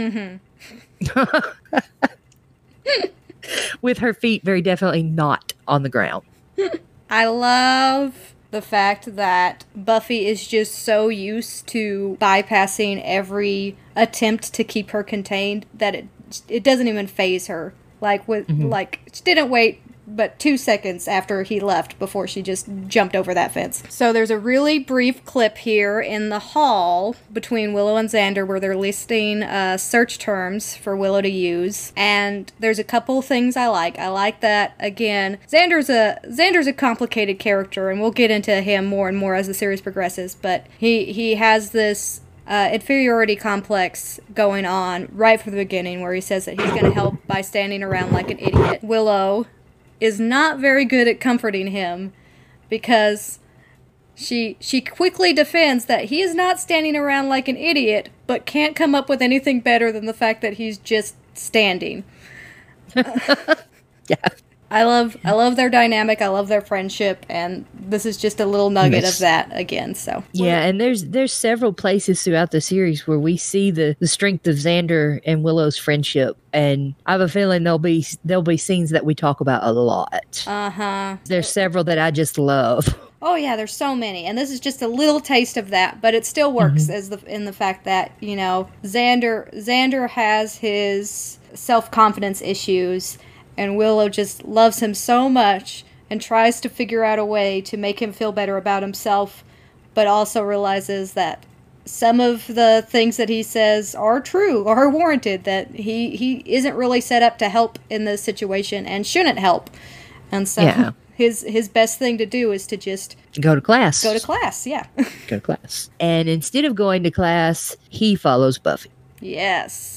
But before we get to that, we get Angel, Yes, another sighting of Angel. the mysterious Angel. Yes, and he's all cryptic again, um, telling her not to go down there. It's too dangerous. And Buffy explains to him that she has a friend down there, or a potential friend, and that she's going down. And she's like, Do you know what it's like to have a friend? And he just stares at her. Mm-hmm. And if you haven't seen other episodes that go through a lot of Angel's history, then you won't really get that. But I really caught it this past time when I watched it. And I was like, well, no, he doesn't, you know? Yeah, I think you could argue that he's never had a friend because even when he was Yeah. a human, he wasn't really like a likable guy. Right. And then it was just vampires. And then after that, he was just, you know, living in alleyways and homeless and stuff for a couple of centuries.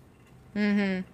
Or maybe one century. I, I don't remember exactly how long that was. It was years, though, Yeah, at least decades. Uh, and he was all by himself. So there wasn't like anybody. And so you're like, once you've seen all of the, the Buffyverse, you're like, oh, yeah, he, he doesn't at this point. I think there's also a little subtle nod again, revealing that he is a vampire from the fact that he's talking about how he expected her sooner or later and uh, actually expected it to be a little sooner. And the fact that it's daylight means that he's literally been waiting there all day. Oh yeah, I never, I didn't catch that because he had to have got there before the sun rose, so Yeah. he was waiting a while. He's been waiting a while for Buffy.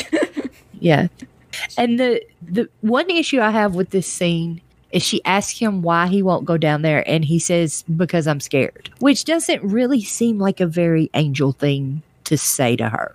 Well, it does and it doesn't. So the the truth of the matter is, I think when they initially conceived Angel, he wasn't really supposed to be a fighter, um, and that kind of changed a little bit more as the series progressed. But I think he's less afraid of what's down there and more afraid of if he goes down there, it's going to reveal who he is. Well, now that that I can see, Yeah.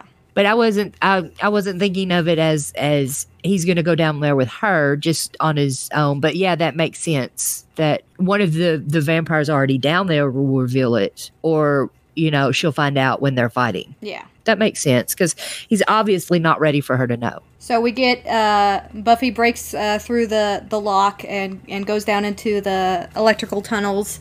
Um, yeah, I'm little- not impressed with locks in the show. Yeah, one one little note that I will say: there is another hint here that connects the school to the lair, the school to the Hellmouth, and it's the fact that Angel says uh, head east towards the school. So that's very much um, sprinkled Yeah. throughout this first season. But we don't actually get the reveal that the Hellmouth is directly under the library until Prophecy Girl. So I always try to watch for stuff like that. Um, that's true. here's another situation here where Buffy clearly not only doesn't have um like vampire sense to spot those sneaking up on her, but like Xander gets really close to Buffy before Buffy realizes she's been followed. And I can't imagine Xander's a super stealthy guy. Yeah, no. Xander makes a, a good argument here. It's less good after we get past these two episodes and Jesse just ceases to exist, but he says that Jesse's my bud. If I can help him out, that's what I've got to do. And that's all it takes for Buffy. Buffy's like, okay, let's go. They continue exploring the tunnels until they find Jesse. Mm hmm. And on that journey, there's a bit of uh, vampire mythology discussed because they discuss the different things that are uh, effective against vampires, um, which is good. I like how they kind of interweave this into the conversation and explain how the rules work in this world. It's very traditional. You got the crosses, you got garlic, you got stake through the heart, fire, beheading, sunlight, and holy water are all mentioned there. I really I'm gonna watch closely this this time around through the show. I don't think that they ever use garlic for anything other than just kind of like hanging around places. So I don't know if garlic is just supposed to be like a like a repellent. Um, and probably not a super effective one either because I guarantee Right. you as much stuff as they've shown Spike eat throughout this series, something had to have had garlic in it. Yes. yes, yes. Um but yeah, the the first couple of seasons they do hang garlic up a lot. Mm-hmm. But they they find Jesse and he's laying there and chained up and is like, "Oh, thank God, help me, help me," you know. Yeah, there is a scene before this because it cuts away There and is? cuts back to them. There's the computer lab scene. Oh, I've got that further down. Okay. Ah, yeah. So the there's a lot of there's a lot of cutting back and forth here, but the computer lab scene is perhaps my favorite scene of this episode. Not because of Willow being awesome, but because it has my favorite character in all of Buffy. And I'm being completely serious. There's no sarcasm here at all. Just want everybody to understand that my favorite character in all of Buffy is the random dude bro who pops out when Cordelia's explaining that Buffy tried to like come at her with a stick. And he's just like, "Who?"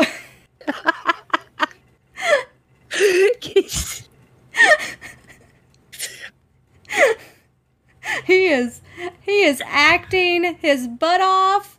It's so great. It's so over the top. He's in there for like a minute tops, and I just love him. I don't I don't even think it's a whole minute. He's so funny. It's just so over the top. Uh, but there is other obviously good parts about this. Harmony is introduced Yes. in this scene, which I always Yeah. am surprised that Harmony is in this early because she's another one of those characters that you just you don't really think about until later seasons. Like she doesn't really Yeah. become prominent until later seasons. Um, but she's in there, and then there's this really neat character building moment for Willow, and the fact that she immediately goes to Buffy's defense uh, when Cordelia is talking about her being crazy uh, and, a, and a loon or whatever wording she chooses. Willow's like, no, she's Yeah. not. Um, and I think that that's really nice because in the previous episode, we've seen Willow just Take it. take Yeah. it. Like when when Cordelia's just being super mean straight to her face, Willow's just like, nah, it's not worth it. I'm just gonna walk away. But when Yeah, because talking she's about talking about Buffy. Yeah. Willow, you know, kind of fights back a little bit. yeah, and I love Um, especially with the turning in the homework.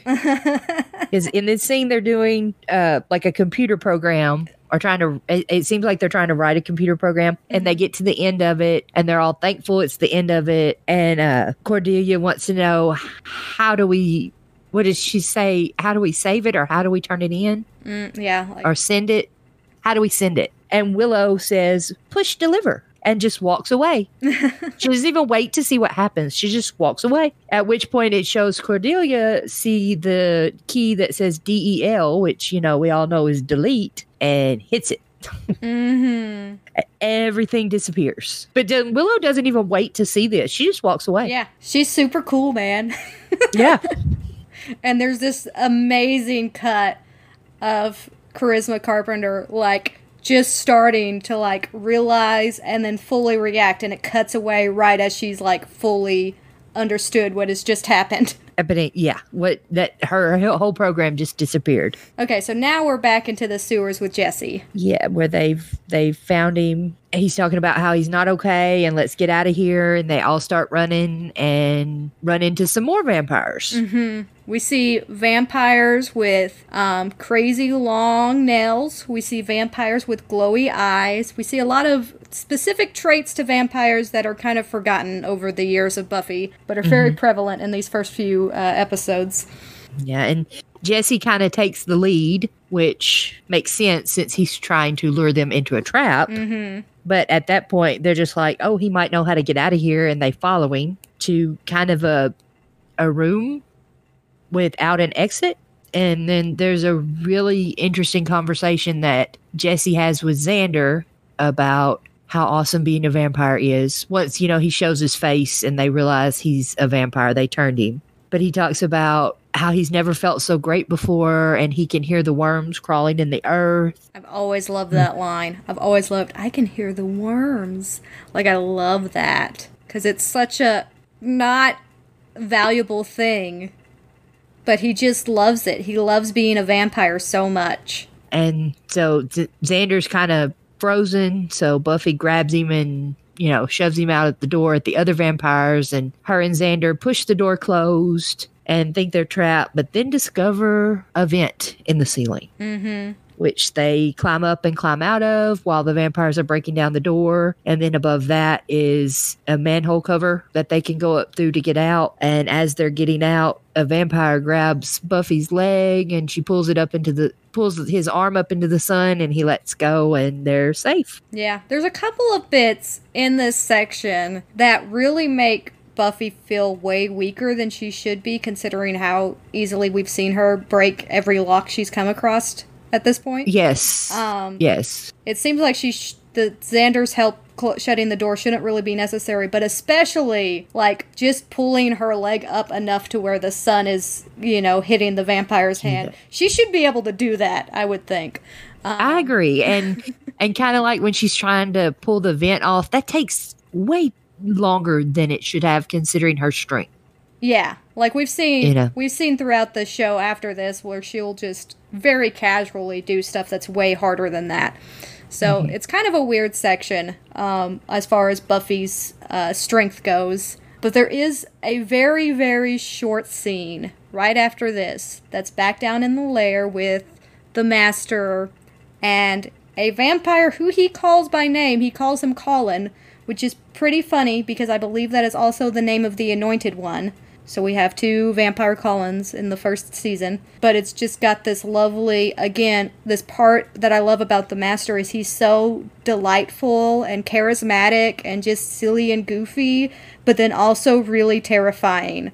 And that's what this scene encapsulates so well where he's just like, "Say you're sorry." And then he says he's sorry and he says like that wasn't so hard and then off camera you see him just jab his hand out and hear this squishing sound while he says you've got something in your eye and you're just like oh no yeah, yeah, yeah. Which is, you know, punishment for letting Jesse the bait and Buffy get away. But, you know, the the the night before, he didn't really punish Darla or Luke for letting them get away or you know tasting his food and bringing him leftovers. Well, some- so it's you can kind of see at this point that darla and luke are some of his favorites. Yeah i was about to say well something we definitely learn about the master is he plays favorites.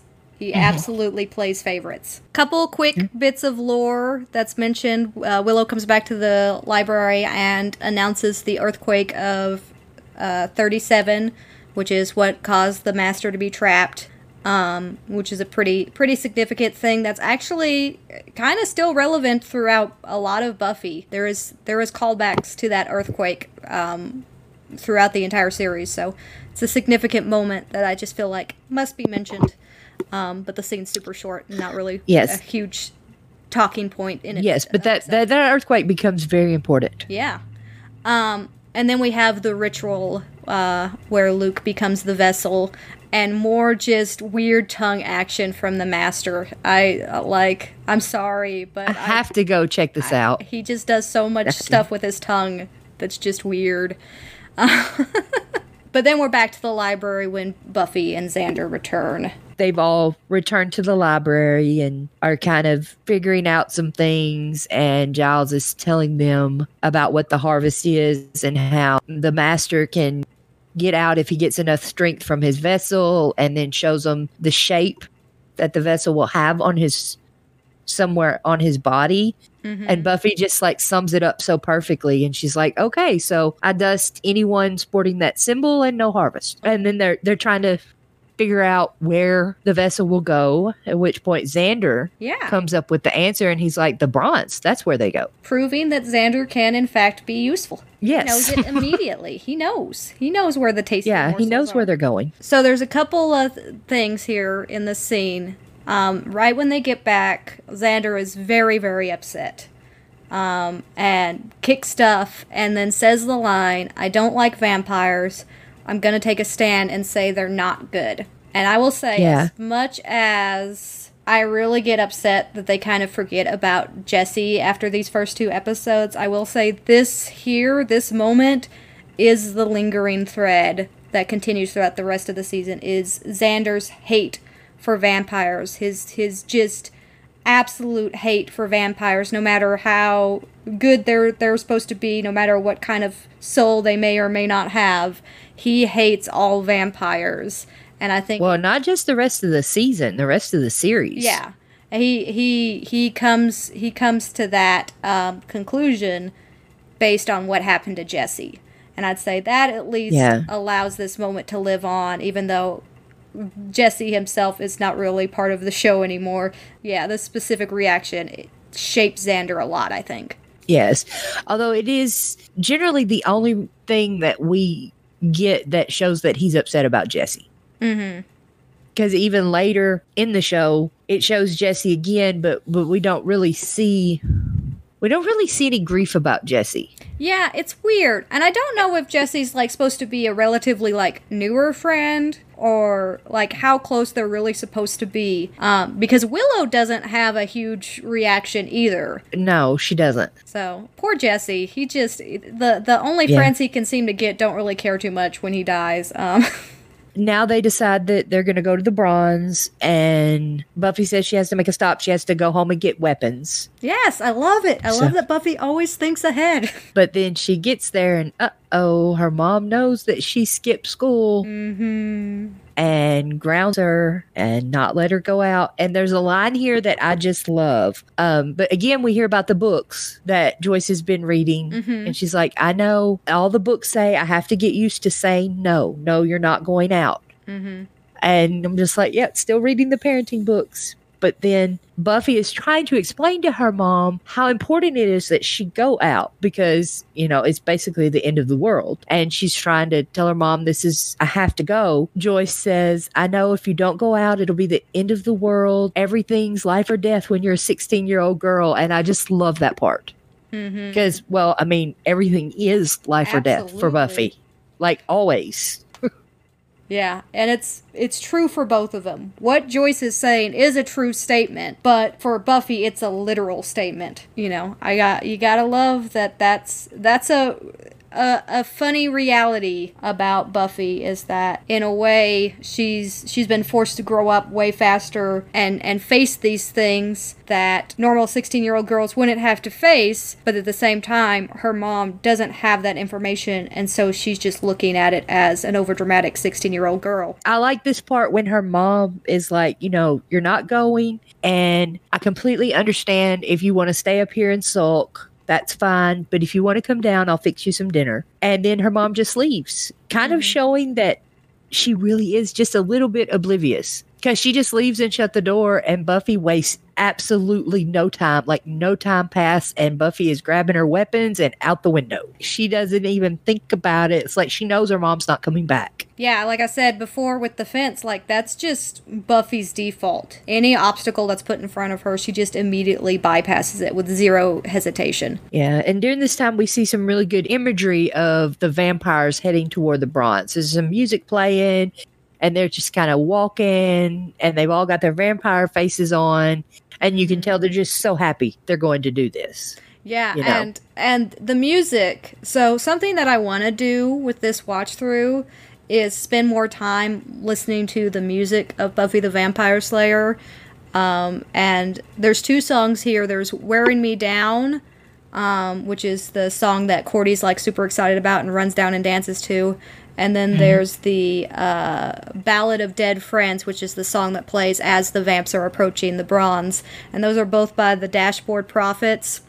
Um, and what I think I'm actually going to do, because there's also, I believe, by Sprung Monkey played in Welcome to the Hellmouth. It's these songs that I know so well because I've watched the show so many times, but I haven't actually like bothered to learn about the bands or listen to the To the, the, song in its entirety, yeah. Yeah, and so I kind of want to like create a playlist as we're going through these episodes of all of these songs and just have that together and probably link it in in some of the the stuff we we post just so other That's a fans good can idea. have access to it. So that's my project for this watch through is to really pay attention to the music um, because everything is so like specifically selected and music is such a big part of buffy um, that's why the bronze exists. That's why that areas was was created because they wanted to show the local talent and give them a place to perform and have live bands and stuff like that. When you said the the vampires approaching the bronze and looking all happy like the the lyrics um, how are you feeling do you feel okay? Because I don't played in my head because I've listened to that so many times in that specific scene, and I can't separate those two. And yeah, I really, I really like the music uh, selection for this episode, uh, for these episodes, and I'm looking forward to exploring the music going forward. But yeah, we have this the vampires approaching, um, and then we have the team uh, outside as well after the vampires have taken over the bronze and locked them out. And Buffy has a very specific line towards Xander, um, where she says, "Don't go wild bunch on me." Already, based on everything we've we've discovered in a very short amount of time, Buffy's got Xander pegged as being the the riskiest of of the the team. There's also this beautiful line from Giles that I think really sums up the the intent of vampires and when he says that when you're when you're looking at him, you're not looking at your friend, you're looking at the thing that killed him. Yes, yes. And the part where Xander says they have to get in there before Jesse does something stupid. Mm-hmm. And Giles is like, Jesse is dead. And then he says that line, which is really does a, a really good line. Yeah, it does a lot in a in a short amount of time to really build the the vampire lore and explain some things that you know normally you'd be like oh well when a vampire is created it's actually a demon taking over his body. And we get those kind of explanations the more long-winded one but this one is so clear and to the point that that's not your friend anymore. That is literally the thing that took his life. Yes. here's the thing I love about the the harvest and the bronze scene and Luke up on the stage and all of this stuff is that they're like coordinated in such a way that they're putting on a show. Like Luke goes up onto the stage and starts his speech and there are vampires running lights for him. Like they have a prepared presentation and they are they are organized, they are rehearsed, they know their parts and they just do this really ridiculous uh, dramatized speech before he starts feeding and i think that's just hilarious Yeah. Where they have it that almost like they practiced it. yeah Yeah. like they they knew what they were And- doing going in and they they show it like because buffy when she's up top um, and and notices that luke is the one that has the mark of the vessel it cuts away to show a vampire literally sitting there on the light like with the spotlight aimed at luke And then he sees Buffy, but Buffy doesn't see him. So you think that, you know, he's fixing to try to get her. And then all of a sudden you just see where she throws him down onto the stage. and does a really awesome series of flips to get down there, too. yeah she's good at flips Yes. So this is another thing that with a real thorough watching, um, I've I've picked up on is the fact that if you listen closely to the the voice actors in the background, like just the weird voices that they've they've like pl- applied to the crowd sounds to try to make it seem like everybody's engaged and aware of the situation. Um, there's like some really terrible over the top dialogue in there that doesn't match at all the scenario that they're in. It's just like somebody gets bitten and there's just like a dude that says, "Whoa." and it's just throughout this entire scene, like all of this section. It's a pretty long scene. And everybody's weirdly like planted in there with random bits of dialogue that don't really match with what's going on. And I just I wonder what the process was, the behind the scenes process where they were were putting all that together. Um, but it's just delightful for me. And you also get the most uh, Buffy the Vampire Slayer the movie moment. Buffy killing a vampire with a uh, cymbal off of a drum kit. Yes. And she she will just grab anything made of wood. Well, and that like she Yes. she beheads him. She she throws it like a frisbee and beheads him. Oh, the cymbal. And, and okay, she, yeah. like giggles for a second because Xander makes a pun and she's just like giggling. And it's just like the most ridiculous beat in this whole section. And I'm just like, that's that's the Buffy the Vampire Slayer movie showing. That's that's the little yeah. little bit too over the top.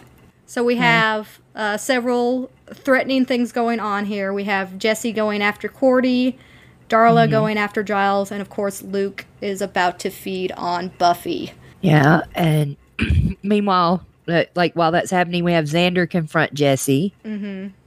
who is again talking about Xander, who didn't listen to Giles, is is like, "Come on, Jesse, I know you're in there." And Jesse is talking about how uncool he was and how much better he likes it as a vampire. While he's doing this, is it someone brushes past Yeah. Somebody. and he gets pushed onto the stake that Xander's holding?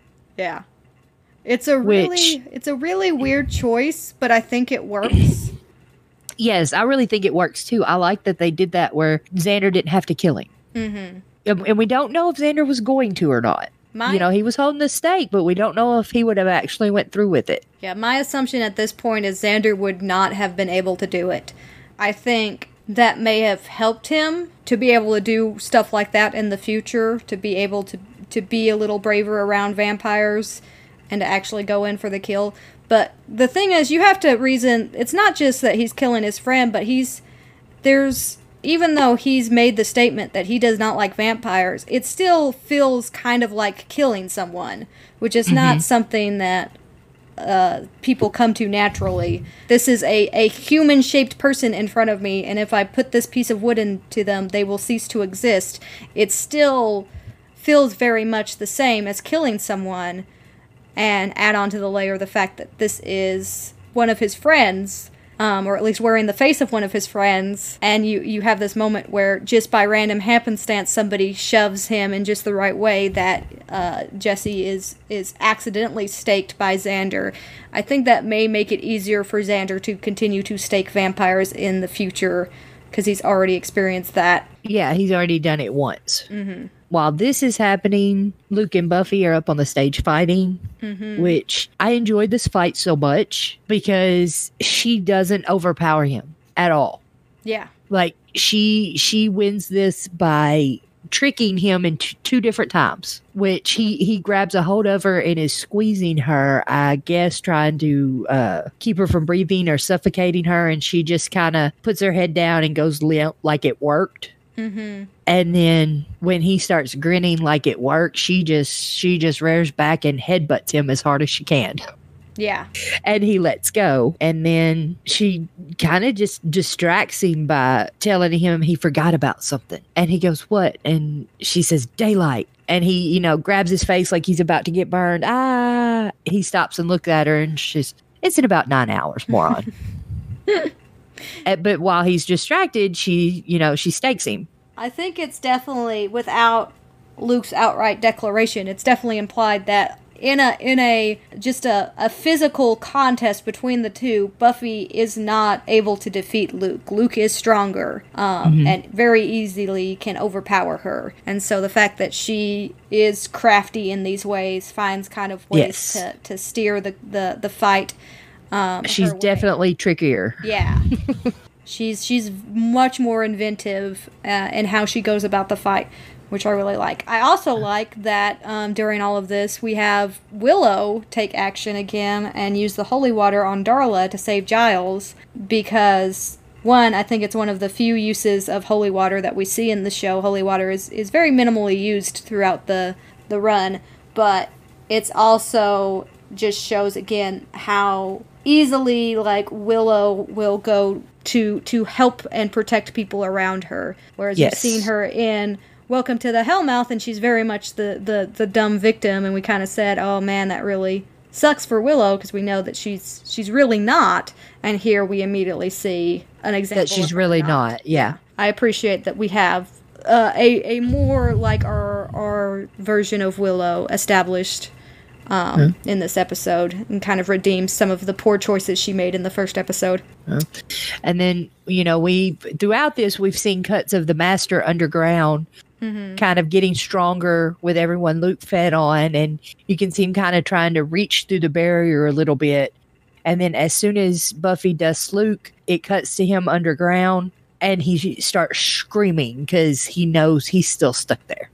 Like he missed his chance. Gives the second most ridiculous no, surpassed only by Darth Vader in Revenge of the Sith. It is so overdramatic, and he like crouches down and like flings his arm behind him in a dramatic pose, and Yes. it's just so funny. This is a very like a lot of characters in this episode are very over dramatic. One of one of my favorite bits is at the very end of this section because again, it shows the premise of Buffy is the thing that scares all of the scary things, but there's just this shot of her looking up at the vampires who are trying to pull Xander out of the bronze, and they just kind of glance at each other for a split second and bolt. And it's Yes, I love, love, love that imagery when she looks up like that. oh, she's actually Yeah. kind of scary. Like I look at her Yeah. like, yeah, I would be intimidated by that. And I think they used that in the the opening scenes for like the entire series. it's it's just an amazing shot. And of course, another subtle nod to Angel maybe not being um, just a regular old human when he when he says that she did it. I'll be damned. Yeah, because he sees the vampire. He's waiting outside and sees the vampires running out, and you know he means it because he's by himself. He's not talking to anybody else. He's just like, I Yeah. didn't. Yeah. You just get like, I didn't expect her to do that. So we finish this scene off with with Xander's declaration that nothing's ever going to be the same, and then jump cut right to a normal day at Sunnydale High. Yes, and everyone's talking about the night before and how they might have been on drugs or have rabies or stuff. And we see those rationalizations again where, you know, everyone kind of forgets Mm-hmm. about the things that happen in Sunnydale. The exact quote, and I love this quote um, that Giles gives, is People have a tendency to rationalize what they can and forget what they can't. And again, it's one of those lines that does so much with so little. Yeah, Well, I mean, it's true. Yeah. It's true in real life and true in Buffy. And then we have a lovely walk and talk with our, our four Scoobies. And um, Giles is excited about the next threat. And, and Buffy and Giles kind of balance out Willow and Xander, where Buffy and Giles are, are very experienced and nonchalant about all of the impending doom that's yet to come. And Willow and Xander are kind of like, oh, there's going to be more of this? This we is thought it was over. this is a thing that's going to continue to happen and of course uh, we end with the three the three uh, students walking away from giles and giles turns away and says the beautiful line i'm gonna give i'm gonna give you this opportunity The earth is doomed. the earth is doomed Yes, love that line. It's great. It's a great Yes. line. What always gets me when I go back and watch these first two episodes is how much they they really just they got it. Like all of the characters feel like the characters, the the group dyma- dynamics feel right.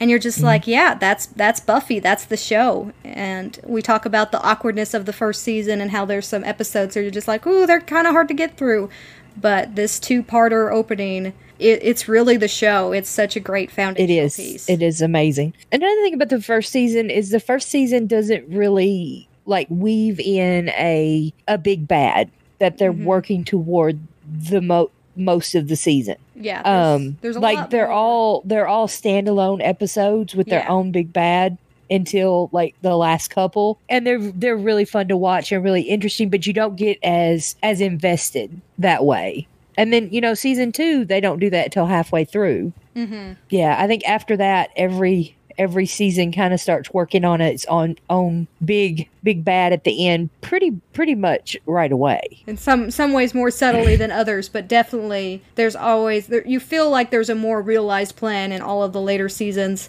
the thing about season one and we'll get into this in some of these one-off episodes um, is i think that there's a lot of great concepts in season one the execution may not always be the best but i think it has some of the best examples of the the monsters in in the world of Buffy are actually representations of the the monsters that teenagers face. And I think that part they really hit the nail on the head.